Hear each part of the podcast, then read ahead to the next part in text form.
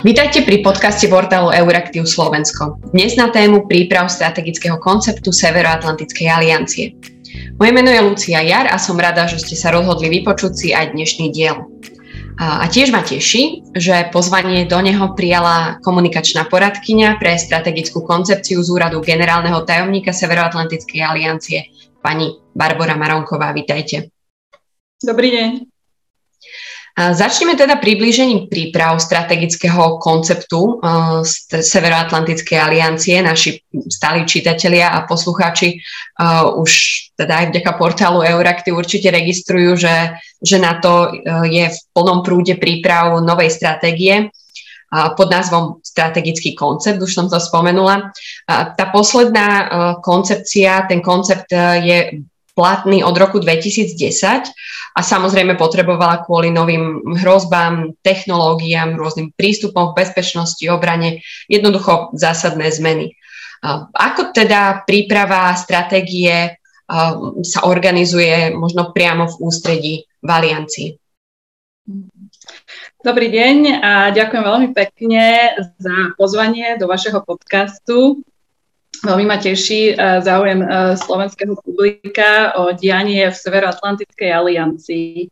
Ako ste už spomínali, momentálne uh, v NATO pracujeme na príprave strategického konceptu, ktorý bude v podstate revíziou toho posledného, ktorý platí v podstate dodnes a bol prijatý v roku 2010 na Lisabonskom samite. Ja by som možno úvodom si dovolila pár slov k tomu, k tomu samotnému dokumentu, že čo to vlastne je a prečo je to pre nás tak, také dôležité.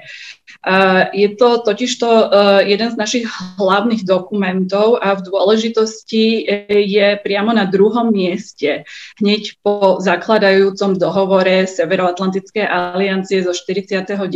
roku.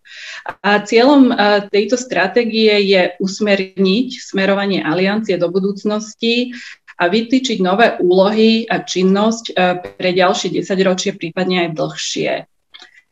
Zaujímavosťou je napríklad aj to, že počas studenej vojny boli tieto strategické koncepty písané vojenskými zložkami na to a boli potom odsúhlasené politickým vedením a tým pádom to boli aj dokumenty utajnené. Až po skončení studenej vojny sa tento proces otočil, čiže momentálne sú pripravované civilnou časťou NATO a opierame sa samozrejme aj o radu našich vojenských kolegov. A od 91.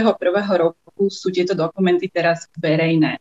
A momentálne teda sa pripravuje siedma verzia strategického konceptu NATO, čiže máme, máme s tým skúsenosti a, a, a máme nastavené samozrejme k tomu procesy. A od roku 2010, kedy bol prijatý ten posledný koncept, sa zaviedol aj systém konzultácie s odbornou verejnosťou. Možno si pamätáte, že pri príprave toho bývalého dokumentu si vtedajší generálny tajomník Anders Fogh Rasmussen na pomoc povolal aj skupinu expertov, vedenú bývalou americkou ministerkou zahraničných vecí Madeleine Albrightovou.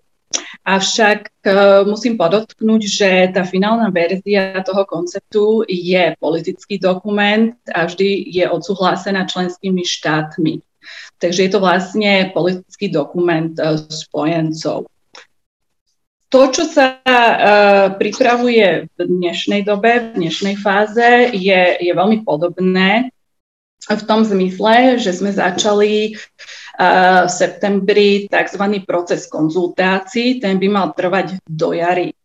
A, potom uh, bude, uh, bude uh, príprava toho dokumentu a rokovania medzi členskými štátmi tak, aby sme boli hotoví a mohli predložiť tú finálnu verziu na schválenie členským štátom, hlavám štátov a vlád na samite v Madride v júni budúceho roka.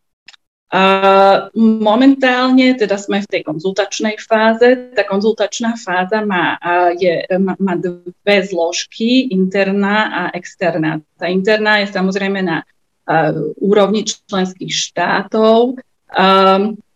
Je to predovšetkým na viacerých úrovniach a zasadnutiach vrátane Severoatlantickej rady, čiže prebiehajú rôzne stretnutia, kde sa venujeme rôznym témam či už je to Rusko, Čína, nové technológie, partnerstva, rozširovanie NATO a tak ďalej a tak ďalej. A, zároveň robíme aj externé konzultácie s odbornou verejnosťou. E, tu spolupracujeme či už s novinármi, ako ste vy, alebo e, sa zúčastňujeme rôznych seminárov odborných, e, kde teda konzultujeme s expertami z akademickej pôdy, zahranično-bezpečnostnými expertami, ale napríklad aj poslancami cez parlamentné zhromaždenie na to. Čiže je to pomerne um, by som povedala, rozsiahly konzultatívny mm-hmm. proces, ktorý by teda mal viesť uh, k nejakému samotnému draftu tej, tej, tej, tej koncepcie, ktorá potom bude uh, Severoatlantickou radou diskutovaná a v konečnom dôsledku odsúhlasená. Spomínali ste, že prebiehajú konzultácie, že, že proces vlastne uh, trvá od septembra, bude zhruba trvať e, do jary. Sú tieto konzultácie, lebo, lebo naozaj ich spomínate veľa, uh, veľmi podobné s tým, čo sa dialo naposledy, alebo možno práve tá odborná verejnosť, uh, zapájanie novinárov, nejakej akadémie je, je tak trochu aj novinkou? Ehm, myslím, že je to podobný proces, aký sme začali v roku 2010 eh, v rámci týchto konzultácií. Možno jeden rozdiel je v tom, že v roku 2009-2010 sa eh, na vypracovaní vlastne toho, tej, tej, toho, toho prvého draftu podielala táto skupina expertov vedená Medlin Albright. Dneska je trošku rozdiel v tom, že e, expertná skupina e, bola povolaná už v roku, začiatkom e, roku 2020 generálnym tajomníkom s ktorým výsledkom bola agenda NATO 2030. A jednou z tých odporúčaní agendy NATO 2030 bola, bolo zmeniť uh, súčasnú strategickú koncepciu. Um, takže teraz už tá expertná skupina nepracuje na konkrétnom koncepte, ale samozrejme berieme uh, veľa z tých odporúčaní, uh, ktoré boli prijaté v rámci agendy NATO 2030 na bruselskom samite. Čiže je to ešte stále široký konzultačný proces. A, takisto... je, uh-huh, a ja len do toho vstúpim, uh, že keď je to taký uh, akože široký konzultačný proces, tak uh, ktoré sú možno také, také tie najväčšie výzvy zapájania všetkých tých jednotlivých elementov? Tak myslím si, že, že také dve najdôležitejšie témy momentálne pre nás v NATO, ale nielen pre nás NATO, je otázka um, narušenia rovnováhy síl v geopolitike, predovšetkým s nárastom vplyvu Číny, ale agresívnejším Ruskom. A potom je to veľké množstvo práve týchto nových uh, bezpečnostných hrozieb, ako sú napríklad kyberútoky alebo hybridné útoky a, takisto aj v podstate budúcnosť moderných nových technológií, a akým spôsobom môžu či už aj pozitívne, ale aj negatívne e, vplývať e, na našu bezpečnosť. Um, pripomeniem napríklad, že v roku 2010 uh, v strategickom koncepte sme spomínali Rusko, alebo sme ho nazvali strategickým partnerom. Uh, bohužiaľ dnes o takomto niečom hovoriť nemôžeme, vzhľadom na to, že vzťahy s Ruskou federáciou sú na mrazivej úrovni. A napríklad taká Čína nebola zmienená vôbec v roku 2010. Čiže samozrejme tu na, uh, musia členské štáty spoločne zadefinovať, jednak ako napríklad tu vnímajú tú Čínu, je to konkurent, je to protivník, je to partner, možno z každého niečo. A preto je dôležité, aby sme si dohodli spoločnú aliančnú politiku voči Číne. Môžu sa objaviť aj, aj nejaké možno zásadné nezhody medzi členskými krajinami, respektíve možno aj to, čo by chceli členské krajiny a čo si predstavuje ústredie a teda velenie v NATO? Tak to, to, čo si predstavuje či už generálny tajomník a jeho medzinárodný štáb, samozrejme nie je až také podstatné vzhľadom na to, že úloha generálneho tajomníka je v podstate viesť tie rokovania a snažiť sa tie členské štáty priviesť nejakému tomu kompromisu a konsenzusu v konečnom dôsledku, pretože naozaj sú to členské štáty, ktoré svojimi pozíciami vlastne formujú tú, tú politiku, politiku NATO. Samozrejme, e, sú tam rôzne názory jednotlivých členských štátov, pretože každá krajina si v prvom rade chráni svoje národné, bezpečnostné a obranné záujmy. Čiže napríklad taká Litva uh, vidí uh, svoju najväčšiu hrozbu niečo iné ako napríklad Grécko alebo Spojené štáty. Čiže uh, naozaj úlohou medzinárodného štábu a generálneho tajomníka je vlastne priviesť členské štáty ku takému kompromisu, po ktorý sa dokáže každý jeden z nich podpísať. Mhm. A nebýva to niekedy aj možno taká náročná úloha aj pre vás. Spomínali, spomínala som, že, že ste súčasťou komunikačného týmu generálneho tajomníka. Keď vidíme, že, že niekedy tie členské štáty majú rozličné názory a potom na druhej strane vidíme krajiny ako Rusko, možno aj Čína, ktoré uh, takú tú neúplnú jednotnosť uh, niekedy aj zneužívajú na dezinformácie, poukazujú na to, že ako veľmi uh, je rozdelené, rozdelené na to. Je to niekedy ťažké a problematické komunikovať? Tak ka- každý komunikačný expert vie, že, že je ťažké komunikovať niekedy pre svojich klientov, hlavne keď tých klientov máme 30 naraz Uh-huh. Takže samozrejme e, e, mus, mus, musíme mať odobrené a dohodnuté nejaké tie, tie body, ktoré, o ktorých môžeme komunikovať za všetkých 30 členských štátov a, a to je v podstate aj, aj nejak tak naša úloha a mhm. práve hovorcu a, a, a ľudí okolo, okolo e, komunikačného oddelenia. Mhm. Ale samozrejme nie je tajomstvom, že nie vždy sa všetci členovia aliancie zhodnú, ale nie je to ani novodobý fenomén. Um, mali sme Suezkú krízu, mali sme vojnu v Iraku, Iraku, mali sme aj iné, iné nezhody medzi, medzi štátmi, ale to je zásada aliancie, že, že sme v podstate fórumom, na ktorom si členovia môžu vymieňať názory a mali by e, využiť túto možnosť, tieto názory si vymieňať a, a preto je v podstate najdôležitejšie pre nás práve to rozhodovanie na základe koncenzusu. A, a to nám, nás potom robí silnejšími. Áno. A ešte sa vrátim k, tej strategic- k tomu strategickému konceptu. Keď sme sa bavili o tom, že ten strategický koncept z roku 2019, 2010 pardon, rozhodol, že také tri kľúčové úlohy existencie NATO majú byť kolektívna obrana, krízový manažment a kooperatívna bezpečnosť, tak myslíte, že, že toto, tieto základné kľúčové úlohy sa môžu v novom koncepte nejako meniť? Samozrejme, ne, nemôžem teraz uh-huh.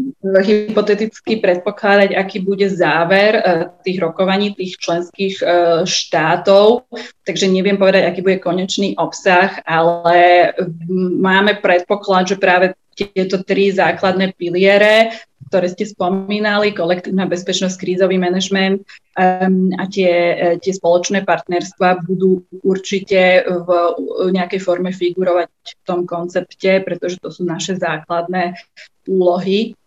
A k tomu sa potom samozrejme navezujú e, všetky ostatné e, výzvy, o ktorých sme sa rozprávali, či to Rusko alebo Čína, nové mhm. technológie, terorizmus a tak ďalej a tak ďalej. Keď sme spomínali tie dezinformácie, ale prepojím to aj na kooperatívnu bezpečnosť, e, výzvou napríklad sa zdá byť taká úloha že niektoré krajiny môžu mať na spôsob obrany naozaj rozdielne názory čo potom spôsobuje také tlaky a, a, a ako som spomínala, tie zbranie v podobe dezinformácií sa, sa dávajú a dostávajú do rúk možno nepriateľskejším režimom. Ak spomeniem napríklad e, Turecko, jeho aktivity v Sýrii alebo spoluprácu s Ruskom, prípadne možno teraz e, v ostatnom období taký silnejší tlak niektorých európskych krajín, napríklad Francúzska na rozširovanie strategickej autonómie v rámci Európskej únie, tak je možno ambícia prepojiť na to v novej stratégii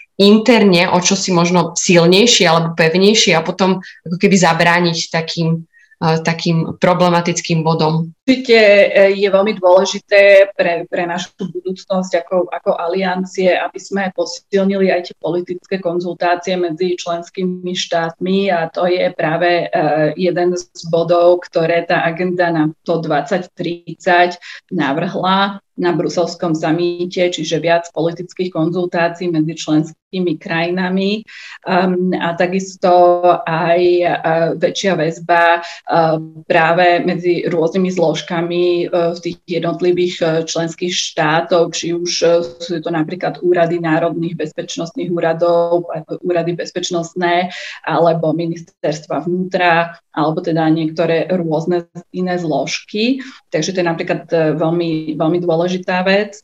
A zároveň táto strategický koncept by mal znova uistiť všetkých spojencov o tom, že je to dôležitá organizácia, kde posilňujeme práve tie transatlantické väzby, o ktoré sa opierame, ale aj potvrdiť záväzok členských štátov ku konzultáciám a kolektívnej bezpečnosti a obrane jeden druhému. Mm-hmm. Ja viem, že teda ešte ani vy neviete, ani, ani my samozrejme nevieme, čo všetko sa ocitne strategickom koncepte, ale e, dajú sa možno z vášho pohľadu očakávať aj, aj nejaké zmeny v riadení aliancií? Napríklad, či by sa mohli objaviť v novej stratégii aj niektoré zmeny v štruktúrach na to je, alebo vnímate, že, že potom členské štáty volajú? E, samozrejme, my, my, my svoju štruktúru um, a, a funkcie meníme podľa potreby. Uh-huh. Na to nepotrebujeme nejakú strategický koncept, aby sme mohli fungovať a byť e, agilní, potrebujeme sa stále meniť a prispôsobovať. Um, spomeniem napríklad, že po roku 2010 sme vytvorili e, nové oddelenie novodobých víziev. Uh, spočiatku to bolo naozaj pár kolegov, ale dneska sa ten odbor rozrástol a posilnil. Napríklad máme nový útvar inovácií. Hej, alebo sme posilnili oddelenie verejnej diplomácie a to konkrétne uh, v rámci strategickej komunikácie, keď už ste spomínali tie dezinformácie. Zatiaľ, čo v roku 2010 sme v strategickou komunikácii mali asi trojčlenný tým, dnes je to takmer 20 členný tým s rozvinutými analytickými a monitorovacími kapacitami, napríklad možnosti sledovať uh, rôzne tie dezinformácie v, v tom informačnom priestore. A takisto po roku 2014, kedy sme posilnili našu kolektívnu bezpečnosť a celkovú vojenskú pripravenosť, sme vytvorili aj dve nové veliace vojenské centrá. Jedno pre, pre námorníctvo v Norfolku a druhé pre logistiku v Nemecku. Čiže aj civilné, aj vojenské zložky NATO sa, sa neustále transformujú a, a menia. Čiže to je, to, to je pre nás veľmi dôležité, aby sme mohli naozaj, aby sme mali správnych ľudí a správne štruktúry a funkcie na mieste, aby sme sa mohli venovať všetkým týmto novým úlohám pre, pre NATO. Tie, tie zmeny, zmeny sú a, a, a dejú sa neustále. Um, a, um, ale nejaké väčšie zmeny, čo sa týka rozhodovacích právomocí členských štátov alebo úloh generálneho tajomníka, neočakávame. Uh-huh. A spomínali sme teda, bavíme sa celý čas o, o tom procese a ten proces e, by mal vyvrcholiť samozrejme prijatím, e, prijatím strategického konceptu e, na budúci rok v Madride na samite. Už vieme, kedy sa objaví prvý draft, alebo aký, aký je proces potom, keď, keď niekedy na jar už vznikne ten prvý draft a od toho prvého draftu až, až po ten summit, čo bude nasledovať.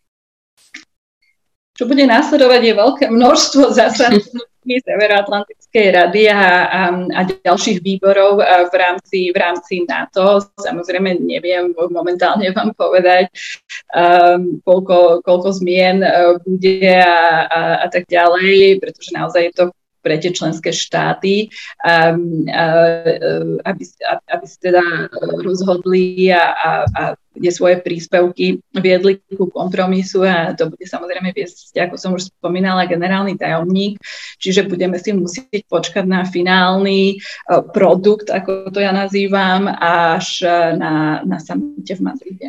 Čiže verejnosť uh, k dispozícii nebude mať draft? Nie, pretože, ako hovorím, je to politický dokument uh-huh. a nechceme žiadnym spôsobom uh, ohroziť alebo nejakým spôsobom uh, dopredu uh, hovoriť o tom, ako bude tá finálna verzia, lebo v konečnom dôsledku je to naozaj na tých 30 členských štátoch. Mm-hmm. Tak držíme palce s prípravami. Uh, ďakujem veľmi pekne ešte raz pani Barbore Maronkovej, komunikačnej poradkyni pre strategickú koncepciu z úradu generálneho tajomníka NATO. Ďakujem pekne. No a ďakujeme aj e, všetkým poslucháčom. Tento podcast pre vás pripravil portál Euraktiv Slovensko, konkrétne Štefan Bako, Adam Bajla a Lucia Jar. A podcast vznikol aj vďaka podpore Ministerstva zahraničných vecí a európskych záležitostí Slovenskej republiky.